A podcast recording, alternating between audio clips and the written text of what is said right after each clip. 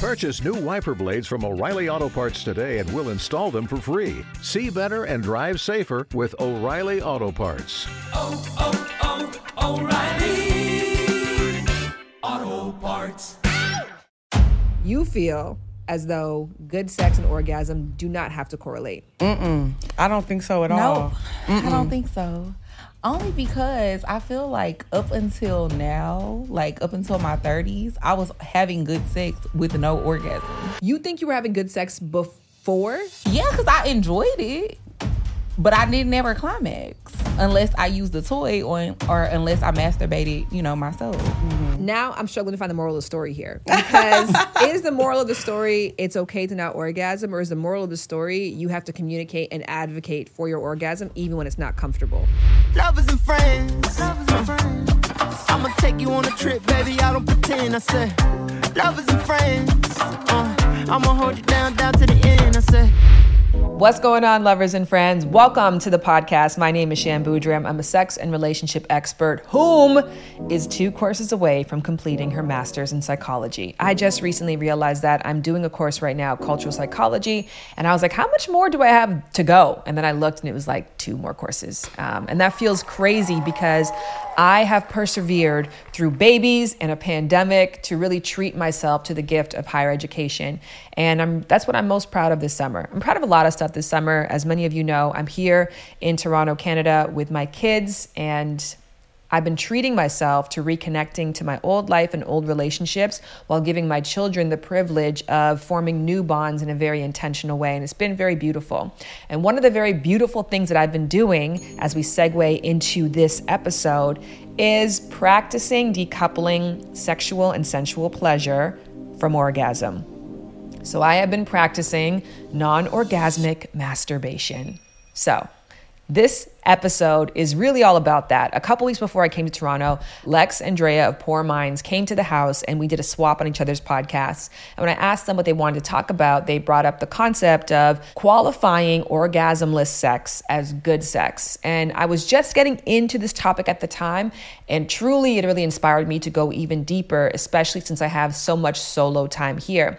And on the last episode, I mentioned the fact that interestingly enough, being away from my husband has given me more time for me time. I really feel like I've gotten back into putting myself together in a way that makes me feel sensual, sexy, and pretty, which I want to talk about my hair in just a second. I also feel like I've gotten more into intentional masturbation practices, which is natural because I don't have a partner to have sex with. So I'm doing different things to myself. And I have been really challenging myself. I think, in an inspiration this episode, to enjoy my body, to enjoy pleasure, to let it be sexual, to allow, of course, it to be sensual because I'm with my body without it being orgasmic.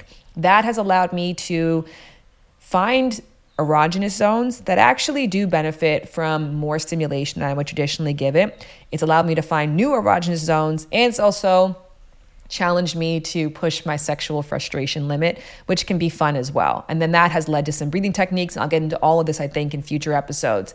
Um, have I succeeded all the time? No. Let me just get that.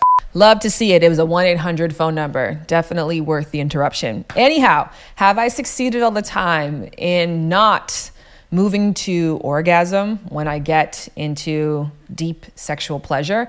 No, one time I pushed myself and I was watching an old video of Jared and I, and then, you know, pop goes the weasel. But I really do feel like I've been making some interesting progress. And that leads us beautifully into this episode where I just really feel appreciative of these women's candor, of their humor, of their honesty, their vulnerability, and their wisdom. So, before that, actually, I gotta tell you about the sponsor of this episode, Rizos Curls. And as I was mentioning, your girl's getting back into doing her hair and makeup, something that I let fall to the wayside, which I'm not mad about that um, after having my second baby, or moreover, after getting pregnant with my second baby. And in Toronto, in specificity, keeping on top of your hair has been a challenge for me. So, this is a very humid climate. Miami and Toronto are two places that I just throw my hands up in the air and say, my hair is gonna do what it's gonna do. And a big part of that is because I was always resistant to gel. With LinkedIn Jobs, we tap into a network of more than a billion professionals to help you find quality professionals quickly and easily for any role you need. Marketing wizards? Found them. Software engineers? Found. That project manager I could never seem to hire? And found. LinkedIn Jobs quickly matches your roles with candidates with the right skills and experience. In fact, 86% of small businesses get a qualified candidate within 24 hours. Post your first job for free and get started at linkedin.com slash spoken. That's linkedin.com slash spoken. Terms and conditions apply.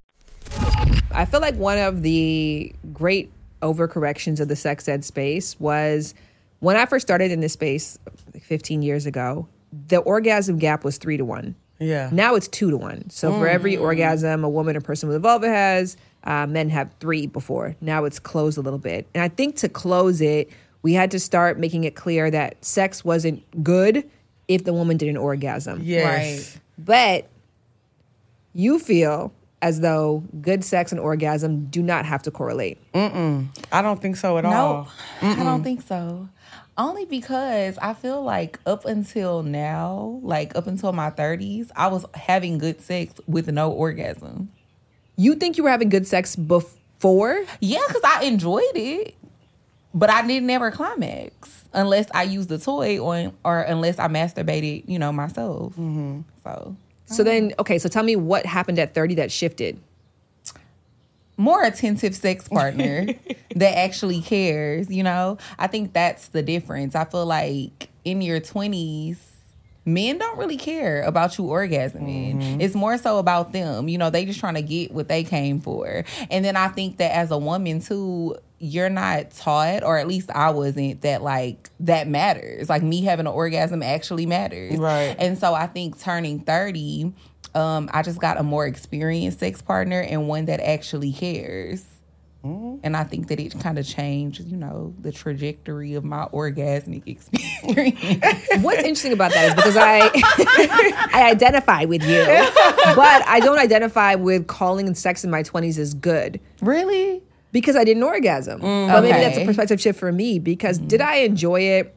Definitely had the like cry myself to sleep afterwards sex. Yeah. Mm-hmm. Um, but then again, even that, I'm like, my first sexual experience, the first time I had sex with somebody, I was in Hungary. I saw a dude at a track meet. I wanted him. Mm-hmm. But I don't know if that was my programming of if you see someone super hot, you're supposed to fuck him. But Right. he was like out of this world. I'd never seen one who like looked that way before. Mm-hmm. I lured him back to my hotel room. I made the first move. We mm. had sex for the first time. I'd never had sex before. And afterwards, I never saw or spoke to him again. And there was parts of it, like when I retell the story, I'm like, this guy came, I was 16. This guy came to my hotel I had by myself. I was like a little boss.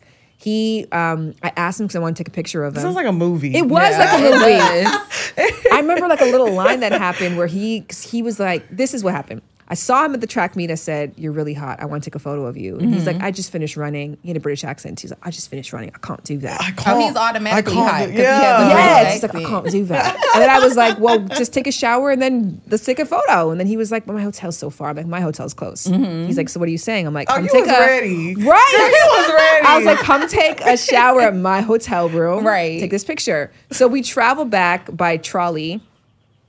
Just you know, fitting in the scene there, and we get to my hotel. He goes and takes a shower, mm-hmm. and then he peeps out, and he was like, "Can you do me a favor? Can you hand my shirt to me?" Mm-hmm. And so I go and I hand him the shirt. He grabs it, and then I pull him out of the bathroom. Oh, you were giving like Grey's Anatomy. Like, this is a scene, honey.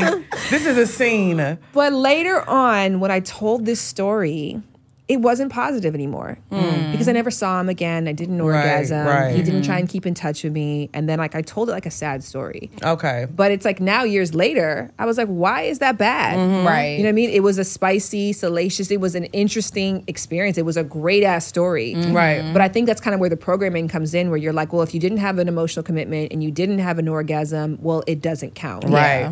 So I think it's interesting that you were able to like acknowledge that, like, okay, sex got better, mm-hmm. but it doesn't mean it was bad before. Right. Yeah, I don't think it was bad because I had enjoyable experiences, and I think that us as women, like, you know the difference between like bad sex and oh, I mm-hmm. just didn't come this Right. time. Mm-hmm. Like I've had bad sex, and in my twenties, all of the sex that I had wasn't bad. It was just I had never had the uh, orgasmic experience unless I did it on my own. Right.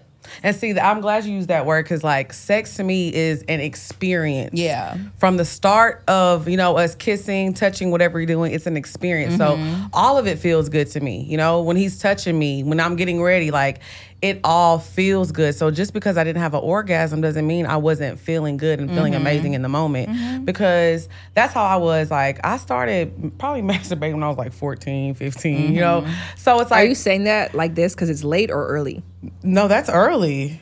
To to mas to masturbate? Like at 14 like yeah I, well that was Yeah. early for me. Like you know what I mean? Like Yeah. so and then I I came from a small town. Mm-hmm. we I didn't talk to my mom about sex. We weren't talking about like literally I remember my mom asked me I was um, upstairs. She was downstairs. She was like Tiara. I'm like what? She's like do you want to do you need to be on birth control? And I was like no. Yeah. and that was our sex talk. You know what I'm saying? So it wasn't like a sex positive household or anything. Mm-hmm. so Did uh, you need to be on birth control at the time? Hell yeah. I got on birth yeah. control pretty early too. I got on birth control at like 14 or 15. Yeah, so for me, it's like I always experienced sex like it was like a whole thing. It wasn't just like, oh, I'm having sex to please this man and this and XYZ. It was like always an experience for me. So I didn't start having orgasms during sex till later on either. But I agree with the same thing. Like I've had bad sex and good sex, but just because I didn't orgasm, it didn't mean I didn't have, you know, a good time. It was an experience for me. Mm-hmm. Some dick was just trash. Yeah, and some of it- just, you know, was not. You know when it's not He just- hitting. yeah. But you know when it's hitting and you having fun. Mm-hmm. You know what I'm saying? It'd be a good time. Can you define trash dick for me? Oh, I don't know. I just remember one time I was having sex with this guy and it was just no rhythm. I feel like rhythm is important. Like it just felt like he was like dry hunching me, except we were actually having sex. Yeah. I, And that- it just wasn't enjoyable. And I think I just wasn't turned on. Even when it came to like foreplay, Mm. he didn't really know how to eat pussy. Like he didn't really know how to do anything right, to be honest. and so it just, it wasn't an enjoyable experience. And I feel like because of that, I wasn't super turned on and I wasn't really actually ready for the act. Mm. See, for me, trash dick always comes from the guys who think they know what they're doing.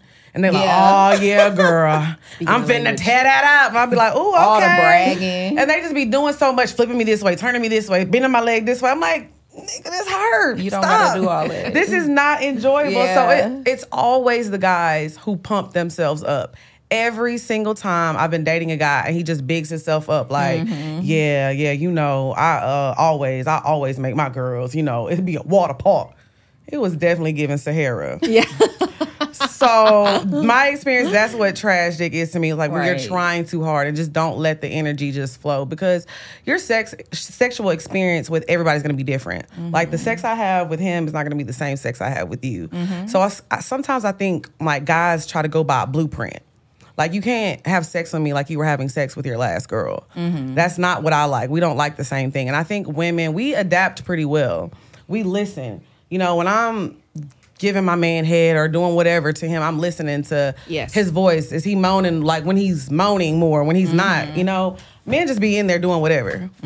So for me, it's like I think women adapt to their partners better than men do. Like men will give one girl an orgasm Yeah. and they swear they the porn star of the year girl. Right, yeah. You that's know, true. so yeah, And we do have to put orgasm in bunny quotes though too. yes, Because we don't know. Mm-hmm. Speaking of which, I do want to frame the conversation just by first of all getting this umbrella out the way. Okay. just in case. Second, how do you orgasm faithfully? Both of you. Faithfully. Like, what's your if you're in partnered sex? your go-to. What's going to get you there?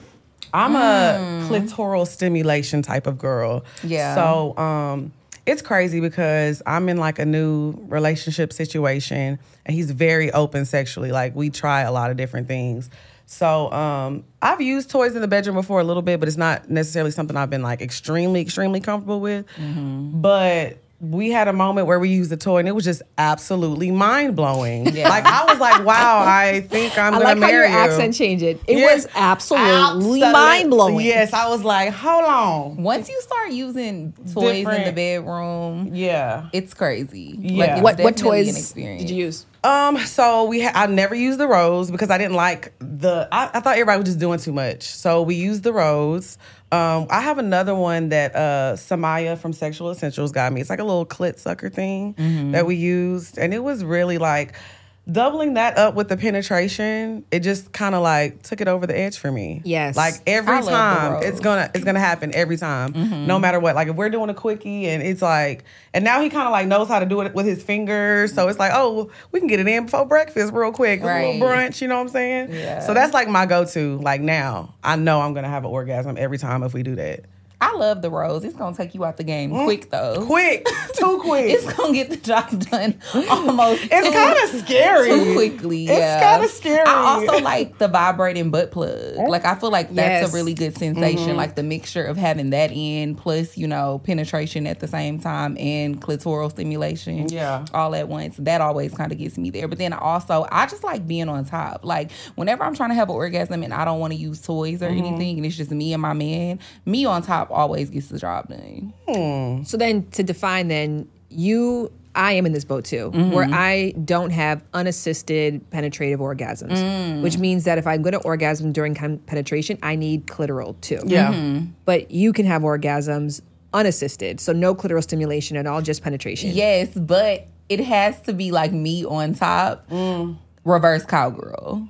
Yes. Oh, that's real specific. And I think that even though I'm Is it the actually- friction on that's your- what I was Yeah. gonna Yes, say. yeah. So I'm not actually rubbing my clit, but I feel like because of the friction, it makes it a really intense orgasm. Yes. And this goes to the, speaks to the rule of thumb, Mm-hmm. um, which is that if your clitoris and your vaginal opening are like this width apart, you Mm-hmm. can have an easier time with penetrative orgasms because the friction can do it for you. Yeah. And so if your clitoris is a little higher up, even if you do ride and Mm-hmm. you grind, you don't get enough direct stimulation because of how high up Yep. it is. So I, I note that because on um, Oh, uh, lip Yee- service. Lip service, yeah. Yeah. So Angela Yee was giving advice to somebody about how to orgasm without clitoral stimulation. She's like, You have to get on top. It's all you have to do. Yeah. And that's advice that somebody could give, but if your clitoris is way high up, it's really not going to matter. You're going to need the rose. You're going to need a finger. That's me. I It's got all about your anatomy. Look, I got Yeah. a big vagina. Garfield real big. Yeah. We, got, we got some space in there now. You know what I'm saying? I mean, because I have had an orgasm from penetration, but it was just uh-huh. like, you know, I think it was more of like I was emotional and I was like, we in love. This is my man, you know, type thing. But it's very, it's not common. It's not common for me at all. Yeah. At all. The reason I wanted to define that is because that to me is for a, a dude, right? Like if he's going to orgasm traditionally through sex almost every single time, it's Yeah. because what we do is what works for you. Mm-hmm. Like I orgasm from oral sex n- 100% of the time. Yeah. Same. Yeah. Yeah. But penetration is not going to be that unless I'm getting clitoral stimulation. And even then, like doing clitoral stimulation plus penetration sometimes can be tricky because I need specific attention. Yes. Mm-hmm. Which is where Yes. toys come into play. Mm-hmm. Right. Because if you're doing a little finger thing, but plus you're trying to go at the same time, you're not giving me mm-hmm. exactly what I'm looking for. Right. Yeah. But that's where the like experience part comes in because you're not going to orgasm from penetration regardless most of the time. So if the person can make it more about touch and mm-hmm. connection mm-hmm. um, and an experience overall, that's where the sex can still be good without orgasm. Right. And I think a lot of times guys too, like they get it confused because they feel like if a woman squirts, she's having an orgasm. And yeah. And that is so far from the truth. Yep. It's been a lot of Completely times where I squirted before. You're like, yeah, I'm in that thing. I'm like, you really But I didn't orgasm. It was just like a kind of like a bodily reaction, but mm-hmm. okay, I'll let you have it. You can have your little one. You know what I'm saying? But yeah, Right. that's the two totally different sensations. Like whenever I have a real orgasm versus like you know the little Squirting. waterworks show. Because to me, squirting is fun, but it's more of like a show. Like Yes. Yeah. it's like a party hat. You know? yeah, Like, to the point some people can like literally just do it on demand. Yeah, that's talent. Yeah, that's real talent. I can't do that. but it's like like I said, it's more of like a show a show off thing, not a show off, but you know what I mean. It's just like the bells and the whistles. Because I, I mean, I have had an orgasm when I have squirted before, but it's not like I No. usually squirt before the orgasm. yeah, yeah. Mm-hmm. like it's for something sure. Mm-hmm. that comes if I'm getting a lot of pressure and sensation, and then sometimes that might lead to it. But if the person stopped, I may not have been orgasmed at all. Right. But I have friends kind of like you who can do it like on demand. gather round. Yeah, I got something to show y'all. This is my party trick, okay? but yeah, I think that that's what happened to me. Like I remember the first time I did that.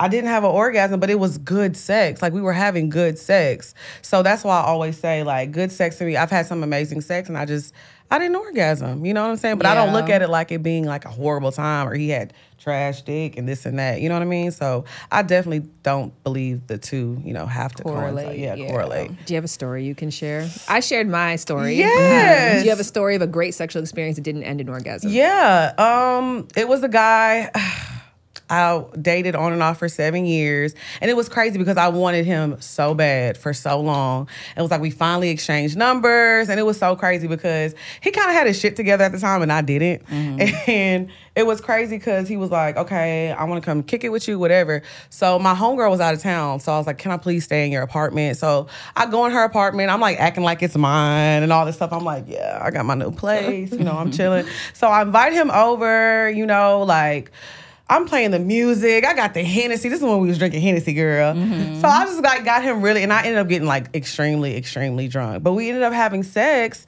and I didn't even know I could squirt. This was, I was kind of young. I was probably what 23, 24 at the mm-hmm. time. So I remember when I did it. I remember I was so embarrassed because I was like, "Did I just piss on myself?" Like I was like, "Oh my god, I peed on myself. I'm fucking drunk." Right. So I got up and I like ran to the bathroom, kind of killed the vibe a little bit. He was like, What's wrong? I was like, I'm so sorry. I'm embarrassed. Mind you, I'm at my homegirl house. So I'm like looking for the towels and I can't find shit because I'm not in my house. Yeah. I'm like, uh, I'm on the way back. Hold on. And I'm just like, Oh my God. So it was like a moment of, he kind of had to explain to me. He was like, "It's okay, it's normal." I was like, "It's not normal. I just fucking pissed on you." Mm-hmm. He was like, "You did not pee." He was like, "It's okay."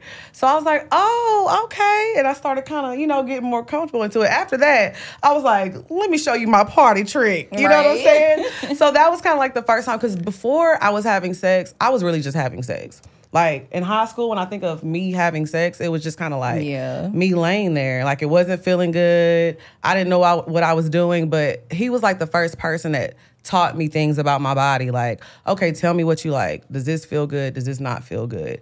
And he was the first person I had an actual orgasm with during sex as well. So every time we had sex, I didn't have an orgasm, but every time we had sex, it was good. Mm-hmm. Yes. It was really enjoyable for me. And then it was like, we used to role play a lot. So like it was fun for me. It was an experience. So that was like that what really got me in my like freaky era. I was like, okay. But I thought I was a freak until I met a lot of my friends now. I was like, I'm pretty vanilla in the bedroom. Yes. I know what I like and I know what I don't like, you know? Yeah. So I just kind of keep it straightforward. Um, I went to a sex resort one time.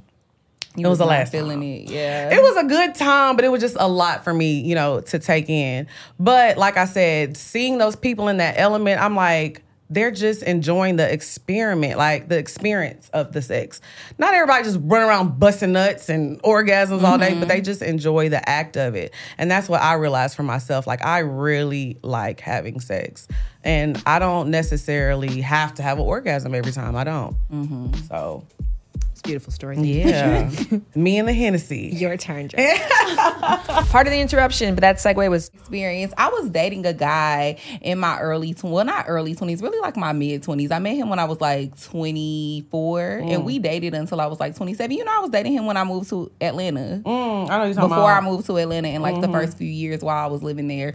And we just had great chemistry. And the sex was This really is the guy with the really big peen, right? Yes. Okay. I had to remember her. That's how I remember her guys. and the sex was just so passionate. Like everything about it was great, but I don't know what it was. I just could not orgasm, no matter what. But we had like so even many- if he gave you oral or everything and the oral was great like even you know we would have sex on vacation mm. on the balcony like mm. it would be like these amazing experiences and the mm. sex was so bomb and i'm like why can't i orgasm and i don't know still to this day i don't know why i could never orgasm with this guy but like he was so attentive. He was a great kisser. He was real passionate. Mm. Always paid attention to my needs and wants, but just never could orgasm. and I tried to have sex with him again, so we stopped dating for a while. And then in 2020, I ended up having sex with him again, and it was the same thing. but you didn't like it the last time. yeah. remember? But I'm saying the sex wasn't bad, but I don't know. It's like I still couldn't orgasm. Yeah. Yeah. I think that I didn't like it this time though, because I think when I was younger, I don't know why I could take more. She couldn't take that Yeah. She couldn't take it. no As. I'm older, I don't really like really big penises anymore. Like it's just not my thing. And I think that I was like, wow, how did I used to be having sex with him all the time like this? Yeah. But the sex itself wasn't bad. I just think he's too, you know, Well endowed. Well endowed I want to unpack that sa- that side just now, Lex. You Yeah. gave a. Are you Yes. disappointed that you can't take dick, dick anymore? Are you? Uh, no, I, I'm just because I can relate. Because like the guy I'm dating now, like he has a really big penis. So like Mm-hmm. the first time we had sex, I was like, hold on now, wait a minute. I feel like I had to get used to it. Yeah. But when I was younger, and that's another like going to what I was saying earlier, like sometimes guys they just don't care. You're not paying attention. You tossing me, turning me, stretching me. You have a big penis. It hurt. Mm-hmm. You know, Boosie said that big booty girls can't take no dick. It's the truth. He did I don't know that. why. But for me, it's like having a partner now. Like we definitely had. He would take his time, and that should be hurting. Auntie is old. Okay. Yeah. I don't want to be like it shoved into me and all that stuff. That's a lot. That's a lot. I'm not as flexible as I used to be. Yeah. So yeah, it'd be a lot to have a man with a with a big. I don't, I don't want, no small That's what I was one, about to say. I don't want a guy who has a small penis. Not that there's anything wrong with small penises. We don't want. But there's a happy medium. yeah. But yeah, it needs to be a good size. It needs to be girthy. But like girth. a big penis, nah, the Yeah. girls can have that. yeah, it's definitely a It's limit. not for me no more. It's definitely a limit. So with the dude who you had great sex with and you liked the connection with him, but it just wasn't happening, how did he manage with that? I want to say the word cope because I think a lot of dudes couple their performance with not just orgasm, but the number of orgasms they can give you. So the fact that you were having lots of sex, but it wasn't going there for you, what was his reaction? He ain't know. I was gonna say I don't think he knew because I definitely was faking it. Oh, I definitely was making him. I'm very much one of those lovers. Like I'm gonna make my man feel like. Well, Does he never listen to your podcast? No, I don't think so. I don't think he ever listens to it. But we stopped dating a while ago. Like Which might stopped speak to why he couldn't make you orgasm. Because if he's not looking for feedback loops, because Mm-hmm. if I was having sex with somebody and I knew they talked about sex openly in their sex Mm-hmm, life and I was interested in being a good lover, I would listen to their podcast. Yeah. Yeah. I mean, this was before like our show kind of started picking up and Yeah. taking off. So I don't feel like he ever listened to it. But when I was in my 20s, I was definitely the type of woman who I would like fake it for my Yeah. man just to make him feel good. Me in my 30s, no, I'm going to tell you, Right. I don't like this, or mm-hmm. maybe you should try this. I think this is actually going to make me orgasm. Let's do something different. And I also have started to incorporate toys. And my, I didn't start incorporating toys into my sex life until I was in my 30s as well, like Yeah. using them with my partner. Yeah. So I feel like maybe if we would have tried that or explored that, then it probably could have happened. But he definitely was not making me orgasm on his own. Yeah, I he was- probably thought he did though. Until Well, he now. definitely thought he did. Hey. Yeah. Oh, for sure. until he see this episode. right. I think that's how I was too. Like we were fakers, and we talked about that on our show. It was like women, we have to stop lying. Yeah. Yeah. we have to Have to stop be lying. honest. because that's why you coming across, you know. Demonte and he thinking he Not breaking Demonte. Demonte think he breaking you off and he not doing nothing. Then he get to me and he hurting grandma. My Mm-hmm. knees hurt and he bending me backwards because he think that he done did something. Yeah. So um yeah, because like didn't you say something about the orgasm gap? Yes. And we talked about that too, because we're like, you know, men are have they get they get to nut, they gon' nut, they gon' nut, and we're not because we're lying to them. You know what I'm mm-hmm. saying? So I spent a lot of time in my past relationships just lying and being like, oh, it's all about you know the man for a while. Because once I got older, you know, it was about satisfying myself. But then I was like, okay, well, I want to make him feel good. Oh, how to? You remember the Cosmopolitan magazine would be like, oh, how to make your man do Yeah. this, how to make your man do that. And it's like, okay, they gonna do that regardless. What about us? You Yes. know. Mm-hmm. So in my 30s, I have definitely focused on, and then what has helped with both of us, I feel like we both have partners now who care about how we feel sexually. Mm-hmm. Yes. Like it's he's all about okay. Let me make sure she orgasms first because I'm I know I'm a nut. Like he's like okay, I'm I know I'm gonna get there. So let me make sure she gets there first. Yep. You know, and I I can honestly say I haven't had a lot of partners like that. And I like, I feel like too, the thing that I love the most about my partner right now is like he can take criticism. Yes. constructive criticism. Mm. And I feel And he like wants it. Yes, and I feel like I've also, as a partner, gotten to that point too. Because I remember when I was younger, you couldn't tell me like my sex wasn't bomb. I don't want to hear that. She like I know this pussy good. Yeah, right. But then sometimes it's not even a pussy thing because the pussy can be good, but you're just not doing things that your partner likes. You mm-hmm. know what I mean? Like Right. the actual vagina itself is great, but. Maybe he wants you to turn this way, or maybe he wants you to try this trick or lift this leg up. You know, I don't know. Would you get redirection during head, for example, like go softer or grip it harder? And if Yes. you did, mm-hmm. I would get offended. Popping in to tell you about our third when I was younger, I would get offended. Like, what you mean? I know what I'm doing. Oh, but now I feel like I'm way more receptive to criticism. That is so funny. And I think it's made me a better lover because of it. Yeah. Yes, I did not know you would be. Yeah, I would get offended and I'd just be like, well, I'm not going to give you head no more.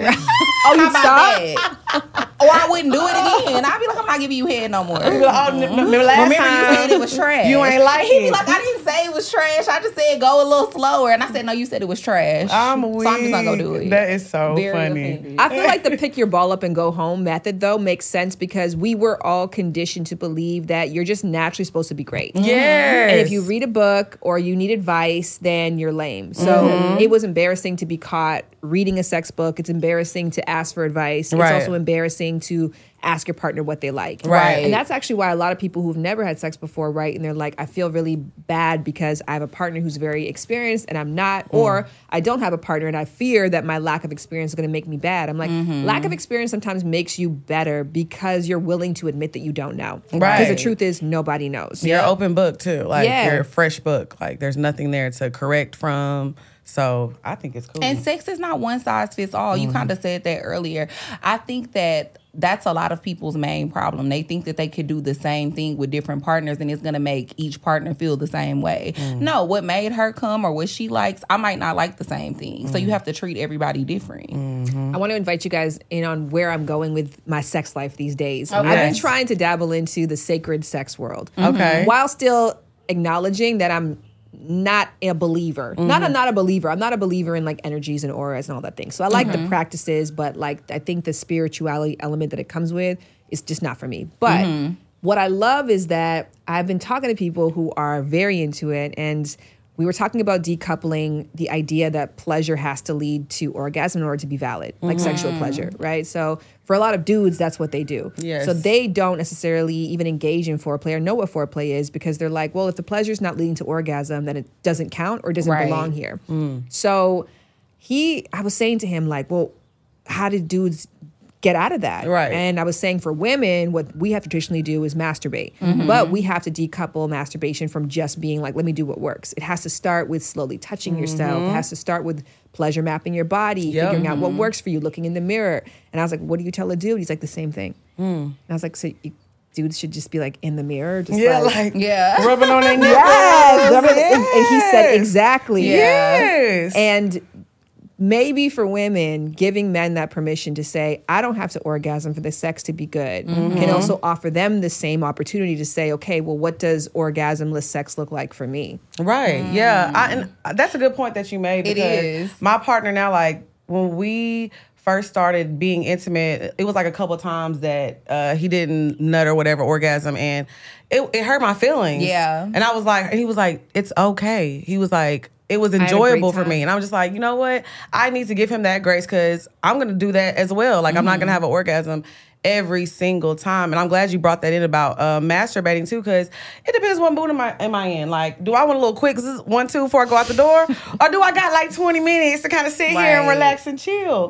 But that all is important because I don't necessarily like to watch porn anymore when I masturbate. I like to, you know, use my imagination or I'll watch me and my man, stuff like that. So I feel like that helps in the bedroom as well. Like, how can you teach a man or a woman how to touch you if you don't know how to touch yourself? That's very that that was a really good point because yes. as women, I think we equate like if a man doesn't orgasm, then we feel like the sex wasn't that good, and we take it very personally. Yes, I was so mad. When it's like, why don't we feel the same way about men that we feel about ourselves? Like we Mm-hmm. just said, we can have sex and it's enjoyable, but I didn't have an orgasm. Why do you think that a man can't do the same thing?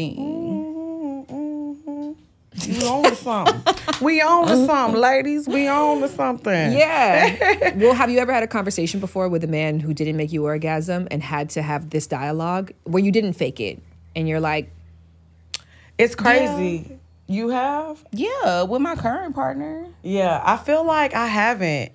Like like I said, I was so stuck in just like faking it. And then um in my last situation, I just kind of got comfortable. Like I would tell him, you know, I didn't orgasm or whatever, or I would, but I didn't even have conversations with him about it. I just got kind of comfortable and just not having orgasm because it was still enjoyable for me. But now looking back on it, I should have had a conversation. You know, I should have said because it was other things. It wasn't just like um I'm not having an orgasm because you didn't make me feel good. It's like it was a mental block that I had from our things in our relationship that were toxic. Mm, mm-hmm. Because I'm a very mental lover. I'm very emotional. I'm a Leo. Mm-hmm. So I just be like in my feelings about everything. So sometimes if things are going on in our relationship, we can be doing using all the toys and I'm not gonna orgasm because I'm thinking about something that you did that pissed me off. It's definitely a mental thing. It's a mental thing for me. Like big deal, big deal.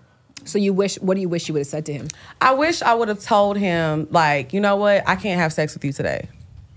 It became um, like a chore to me at one point. Like I felt like I had to do it because I was his girlfriend, and um, if I didn't do it, he was gonna go get it from somebody else. So it became like, oh, I have to do this. I have to do this. Like I don't want to make him mad. I don't want to make him upset. Like, and it was like a thing we used to joke about when we first got together. He's like, man, that's what I love about you. You know, you don't ever tell me no, and this X Y Z. And then like towards the end, it was like, I just didn't want to do it. Like I did not want to do it, but I was like you can't switch up now. You know, you've been doing this for five, six years. So yeah, I, I definitely wish I would have sat him down and been like, not today. And let me tell you why. Which is interesting because you could have been orgasming and not enjoying the sex. Right, mm-hmm. exactly. And I think it was a lot of that going on. It definitely was. Like I was completely checked out. But I was just still there mm-hmm. because I did I was scared to be alone. I enjoy sex, so I didn't want to go, you know, not talk to him and then I'm going 3-4 months without sex and yeah, I w- it was a lot. It was a lot of other factors, and I probably could have got to the bottom of the issue a lot quicker if I would have sat down and been like, "Okay, Lex, why aren't you having an orgasm?" Yeah. and talk to him about it, we could have got to the issue for mm-hmm. sure. I regret it. Like, I ain't doing that no more. Yeah. I ain't doing that no more. In the relationship now, you have had the conversation though. Yeah, because I feel like in the beginning, we have always had great sex, but it's like I would be on the verge of having an orgasm and then he switch it up and do something else. Mm. So eventually, I just got to a point where I was like, okay, look. Keep doing what you're doing. Because at one point, I didn't say anything. I would just kind of let him do what he needed to do. And then afterwards, you know, kind of handle what I needed to handle Yes. myself. and I think a lot of the time women do that as well. You know, like if you're having sex with your partner and you don't actually have an orgasm, you're like, okay, well, I could just do it myself afterwards. Mm-hmm. But no, I told him, I said, look, I don't like when you switch it up. I actually like when you stay in this specific position because I almost was about to orgasm and then you kind of moved and now I feel like we got to start over. And he didn't get offended by it. He was just like, okay. Look at him. Yeah. Taking constructive criticism. But he's great when it comes to taking constructive Yeah. criticism. Now I'm struggling to find the moral of the story here because is the moral of the story it's okay to not orgasm, or is the moral of the story you have to communicate and advocate for your orgasm even when it's not comfortable? I'll say the reason you're not orgasming, because if it's like you're not orgasming just because, like, you know, uh, it just wasn't y'all's, maybe it's just not hitting the right spot, but y'all still having fun, that's cool. But for me, like I said, it was a mental block of our relationship. So it's the reasoning for me more so. Because, like I said, my partner now, I don't orgasm every time, but it's not like it's an issue, you know, because Yes. I'm okay with having sex without an orgasm. But now it's like we we talk about our sex. He's like, tell me what you like, what you don't like, what you want to do. Let's try this. So the dialogue there and it's open. So I know if I'm not having an orgasm, it's not because of an issue that I have in our relationship. You know what I mean? So I feel like if it, if it's something that's a deeper rooted issue, then it really really needs to be talked about. But I feel like sex should be so open in the communication because we said this on our show.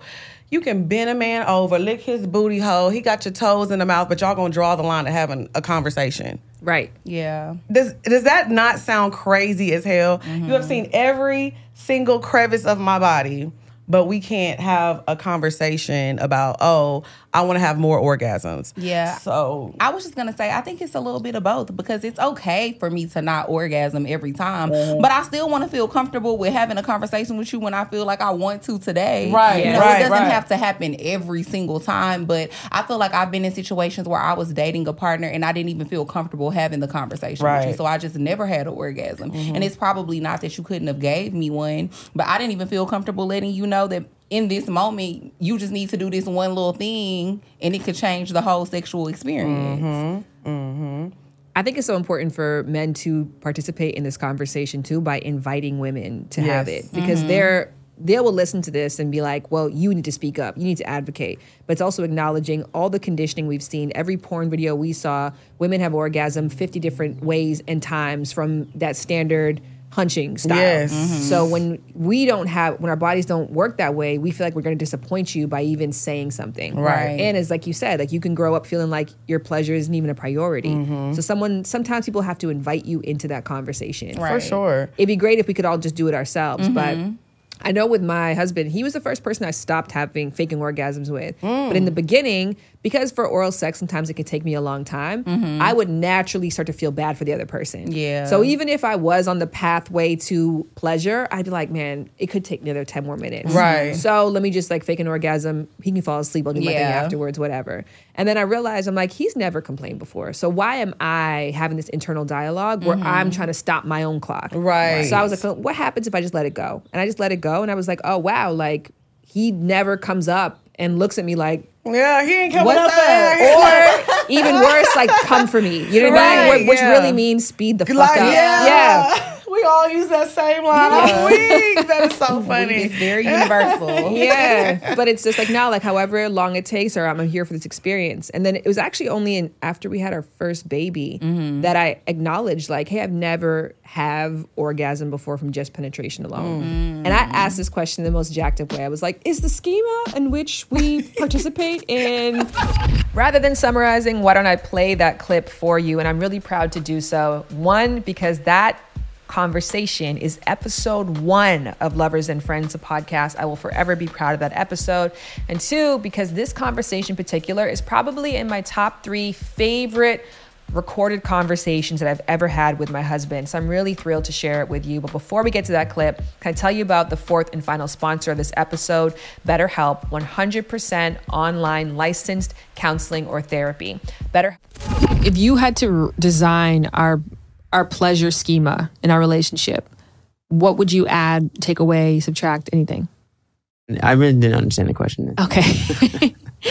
um, well, I guess I'm more so just asking: Are you disappointed that I can't orgasm from vaginal penetration? I don't. I don't think. I don't think that. Um, in my head, when I hear I can't, I don't think that's true. I think you can. I just think that we haven't figured out that process yet. Um, and I think there's a there's a there's definitely a way. You know, Are you? Do you care if we find that way, or do you? I do care. It's a desire of mine. It's a desire of mine. You know, uh, it, it's it. There's something about it that's different. I'm all about expanding, and what makes sex great is learning new things. So, um, a part of you orgasming orgasming from penetration is going to be hot. It's going to be new. It's going to be new territory. So, I know that over the course of our relationship, it would be nice to figure that part out Yeah. not to say that there's any pressure for you to figure that out, but it more so pressure on me to figure out what that takes because you've never had one. The fact that we're just opening up as a potential rather than as a goal, I think that's really helpful for me. That was a good thing for me where I no longer felt like this was something that we had to keep on the table as like a mm-hmm. point of shame for me. Right. Because it can feel that way. Yeah. Yeah. Because I believe we view sex like, first of all, I hate the fact that everybody looks at sex as being so taboo. Like, the fact that we have a podcast and it's a lifestyle podcast and we have a sex topic, mm-hmm. you would think that we are out here just like selling pussy on the side of the road to anybody Right. that pass by. like, they, I mean, but it's like, we're all here because of sex. The literally, you know what I'm saying? It's so natural. Mm-hmm. So the fact that all the the stipulations and the views that us have talking about sex openly on camera, it's like, oh my God, they are so like. So it's like, why can't we have these conversations? Because they need to be had. Sex is supposed to be fun. I don't know. Somewhere down the road, sex became like uh, a way to keep somebody or a way to show you like, oh yeah, I got good dick or I got good pussy. And it's like, it's not supposed to be like that. It's supposed to be something between two people that is enjoyable. It's fun. Y'all can explore things. It's an experiment. Like, uh, it's experimental. It's all these things. It's, it's an experience. So if you view sex like that, it's going to be easy to have these conversations. But if you view sex as like, oh, it's all about your partner and it's not about yourself at all, you're gonna have the um you're gonna feel uncomfortable talking to your partner and it's not gonna be as enjoyable. So I agree with you. Like we need to bring men into these conversations because for a long time, like guys I even dated, they were like, "Oh, I don't need toys. I don't need toys. Uh, what, what do we need toys for? Like I got everything you need right here." And it's like, no, you don't. It's okay to bring a toy in the bedroom. It's not scary, you know. Mm-hmm. Yeah, a lot of men do think something is wrong with using toys in the bedroom, and it's not. I don't know why. I feel like that's kind of taboo for a lot of men as Well, well. we can understand why. Yeah. They've also been given That's the true. story that their dicks are supposed to give multiple orgasms, save kids from burning buildings. Mm-hmm. that that that's like the be all and end all. So when it's not your experience, you feel like less of a man, you feel like less. Mm-hmm. And so it's the same reason why every dude has to have a big penis. Yes. Yeah. We can't just have an honest conversation about your penis size, which is a little bit bizarre mm-hmm. because it's okay. Yeah, Right. Right? okay. Like there's yeah. everybody isn't well endowed. Right. Yeah. Not everybody's got a big butt. And I can acknowledge I don't. Not everybody's got huge tits. So like mm-hmm. that's just a part of that too. And when you have that acknowledgement, you know how to lead with your strengths. Yeah. Facts. And have that conversation. And we actually talked about this other, like even using lube. Like women feel like, oh, I, I don't a need taboo to use. conversation, You can't too. use lube. That means you dry and this. And I'm like, y'all don't be using a little lube. You ain't Marathon sex. Yeah, like Right. it's okay to have a little or lube. anal vibrators. Yeah. You need lube for that. So That's like what I'm saying. Like it's okay to use a little lube. Like that don't mean that you just dry out here. You know what I'm saying? Mm-hmm. Like so. Yeah, I just think the conversation about sex in general needs to be a lot more open and comfortable. Like it being like a taboo conversation is so strange to me. it's giving me an aha too because like to liken it to basketball there are people who watch basketball from start to finish and they just mm-hmm. enjoy the experience. Yeah. and it's not really about who wins or loses. They might have an idea that they want someone to win or lose. You want your partner to orgasm. Mm-hmm. But like the experience of watching is what you're really in for. It's the story. Yeah. and then some people just scroll to look at the stats. Mm-hmm. Right. and so they don't actually love the game. Right. they just want to be like who won? Who put up the most numbers? And i think sexually there are partners who are like that where they're just in it for like oh i gave her this many orgasms or i had this kind of orgasm Yep. we, we did it this fast versus mm-hmm. like i'm actually just enjoying the experience mm-hmm. Right. and i'm here for it win lose or draw whatever that means for you Right. Mm-hmm. I agree. It's fun for me. I love sex. I'm gonna have it all day, every day. how can we create a culture where men feel less pressure to make their partner orgasm in order to feel like they're good lovers Um, like you said, Hmm. I feel like uh, conversations for for sure for one, but uh, I also feel like women we have to be more open and honest with each other. You know, with our partners.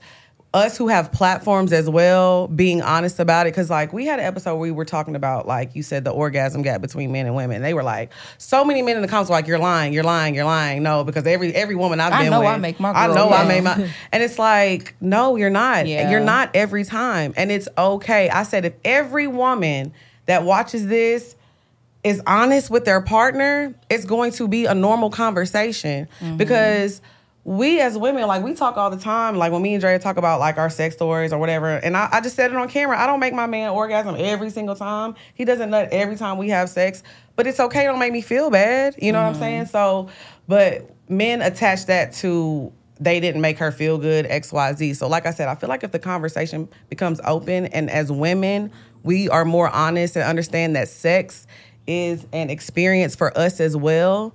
And we stop feeding into, because you know, they have those like riding classes, classes on how to suck dick, this and that. Mm-hmm. It's always teaching us how to do this for them.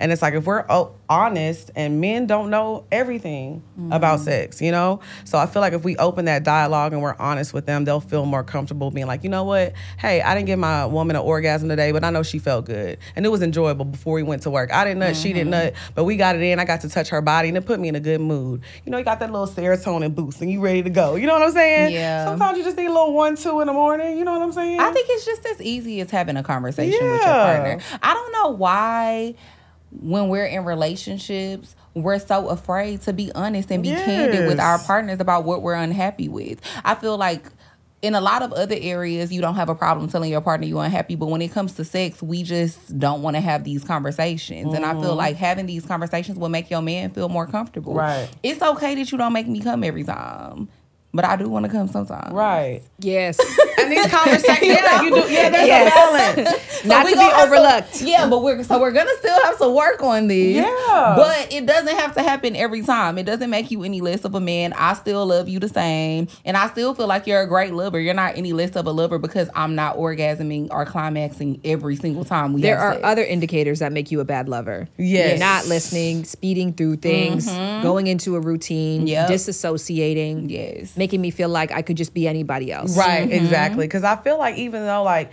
having these conversations too will probably lead to you having orgasms every time. You know, just open the floor. Because like, yeah, let's say you have sex with your guy like you know three, four times a week, and out of those he's only giving you one orgasm. If you open to the open the floors of that conversation and y'all are working on it, y'all could eventually get to a space where every time y'all have sex. You're having an orgasm. Why? Mm-hmm. Because y'all are having these conversations. Yeah. You know? But also having the conversation too can just make clear the space. Somebody said to me that when they're about to have sex with their partner, they have the conversation like, "What kind of sex do you want to have?" Mm. Not dissimilar from, "Okay, we both want to eat out. What kind of food do you mm-hmm. want tonight?" Yep. Do you want fast? Do you want sensual? Do you want to pull out the crystals? Do you want to pull out the vibrators? And so mm-hmm. when you do that, you set the stage for success for both people. It feels a little like I mean, because you're taking the elephant out the room. I feel like, I don't know, some people don't perform well under pressure. So mm. if you feel less under pressure, you probably might perform even better. Yeah. yeah. I think too, it's kind of like that goes with knowing your partner as well. Mm-hmm. Now it's good to have a conversation, but it's like with my partner now, I kind of know what type of time we on, depending like what we do. Like, cause I've never been like a girl. Like for example, like I'll be wearing lingerie for him now. I've never really done that before, but he knows like when I put the lingerie on, like we on some freaky time. Like we pulling out the toys, we uh, and like sometimes when we just kind of on some chill. You know, we just came back from dinner and you know we get in the shower, we get in the bed. We know we probably you know do a little soft and sensual tonight. You know, so I feel like definitely knowing your partner and knowing what type of time y'all on helps for sure. And you brought up a great point because conversation is not king. Yep. There are other methods of communication that allow the both of you to have that exchange and to get to a place of mutual intent so everybody can enjoy the sex, mm-hmm. right? No matter what happens before, after, or during. Yes, mm-hmm. you got to pay attention to your partner. Have sex with somebody that really like you. Right. Not somebody that's just trying to. Say that again. Have sex with nut. somebody who likes you. That'd be the problem a lot of time. Y'all just be having sex with people who don't like you, and that's I mean, they like you enough, but they don't really care about your enjoyment. What a lovely conversation. So, up next, I asked some other women for stories of amazing orgasmless sex. We're gonna get to that. I read some rate and reviews. But before we move ahead, let's make sure that we really know where to find these incredible women. You can find us on all platforms. It's called Pour Minds, P O U R M I N D S. Um, Instagram, Twitter, all that stuff is the same. We're actually on tour right now, so you can get your tickets at pourminds.com. You can mm-hmm. find me on Instagram at Lex underscore P underscore. And you can find me on Instagram at Drea Nicole with three E's. Yes, new episodes drop every Friday, visuals, audio, all that good stuff. I'm really enjoying my time with all of you. I'm really enjoying making this podcast. And yeah, there's something nice about doing it less formally.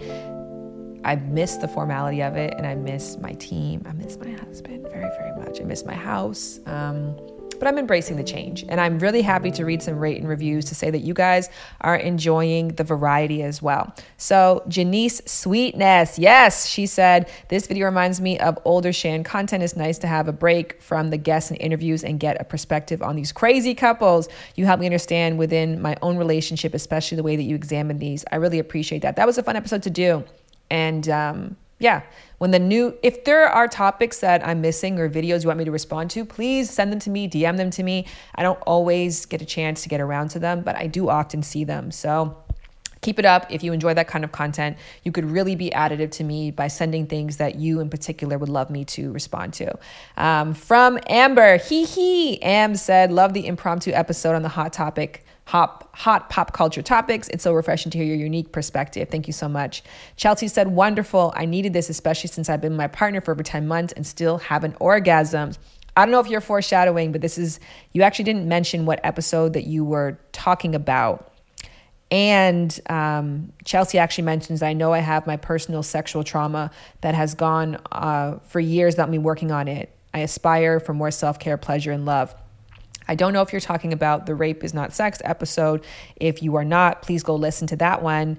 I hope that this episode, coupled with that one for people who have experienced sexual trauma, can be a great cocktail to come to peace with the way that your body currently works while seeking out the healing that your spirit truly does deserve. Um, we're going to end there because that's a really, I, I'm very happy, Chelsea, that you brought up that point because there is a very big difference between decoupling orgasm from sex and letting go of your right to orgasm if because of a trauma it's no longer possible through sex for you. So I'm going to reflect on that. And in the meantime, as I mentioned, there were a couple of women that I had in a space, and I knew I was going to do this topic. So I asked them the million dollar question Can you share an experience that you had that was amazing and wet and memorable and juicy um, that didn't include orgasm? And here's what they said. So, a time I had a great intimate moment with someone and did not orgasm was when I was the giver rather than being the receiver. And honestly, I am a giver, so it was a lot of fun for me. and that turned me on the most, just hearing like how great my person was into it. The best experience I've ever had with someone was literally just making out. We made out for an hour and a half. No one's clothes came off but it was just like the tension built, the pleasure built. I could tell the more I was enjoying myself, the more he was enjoying himself, and it just kind of, it just continued to grow, and it is by far the most aroused I've ever been. It to this day is my most like enjoyable experience. And it is so far from what most people would like typically consider sex. So the thing about sex that's focused on orgasm is that there's a goal. And so all we're ever doing is going for the goal. And then we get to the climax, which is like a sneeze climax. It happens in two seconds and it's done. I love sex regardless of the orgasm because sex in itself is a very intimate experience and there's a lot of pleasure to be had without just the orgasm. I'm not a sex pro myself, but when I do think about the sex that I have had, a lot of the memories come from the times between the sex and after the sex and all the intimate moments. I also like to play around with it and fuck without the orgasm on purpose. Um, it's kind of fun to just play around with toys and whether it's like a clitoral stimulation or a prostate massager for him. I love to delay the orgasm and whether we get to the orgasm or not, it's fun to just have the pleasure. Lovers and friends. Lovers and friends. I'ma take you on a trip, baby. I don't pretend. I said, lovers and friends. Uh, I'ma hold you down, down to the end. I Lovers and Friends is executive produced by Shared Entertainment's Shan Boodram. It is produced by Boodram and Krizia Cruz with production support from 2S Entertainment's Adam Krasner and Brianna Barone. The Lovers and Friends theme song is produced by Sean Ross and performed by Jared Brady, who also does the scoring and engineering on our episodes. Lovers and Friends is powered by Audioboom and made possible by our incredible sponsors who you can show love to by reading our show notes.